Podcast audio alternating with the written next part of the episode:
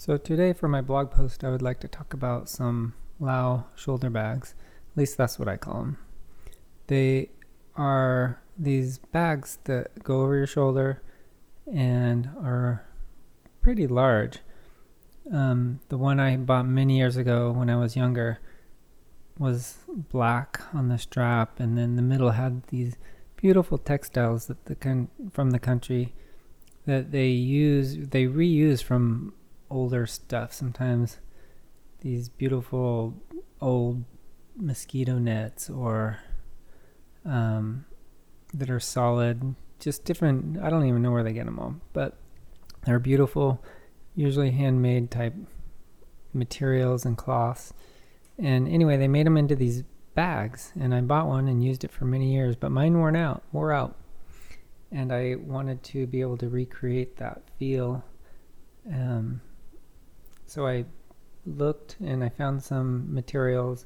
Uh, my favorite is right now is from India, some khadi material that is hand woven. Um, I thought that plus a mix of the linen materials look really good together, and some of these natural colors that aren't too bright.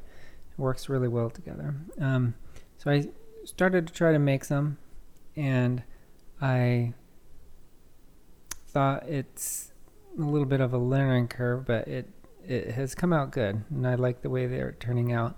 The only difference now is that I put a seven inch zipper pocket on the inside of one of the you know, panels on the inside, and from there you'll be able to at least, you know, put keys or your phone, something, a place easier to find than digging around through your large bag.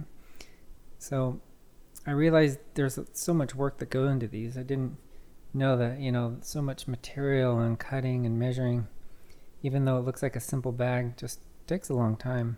Uh, I think I'll have to make a template if I'm going to make a lot of these.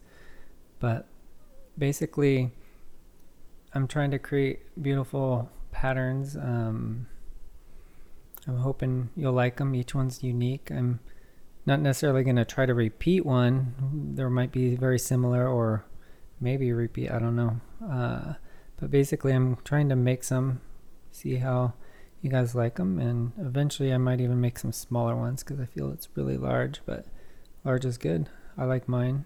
And so I hope on making some of these for you, and just go ahead and look on my site in the crafts section, and you'll be able to see what I have available at any given time. And thank you for looking. If you have any questions, contact me, and I'd be happy to answer them.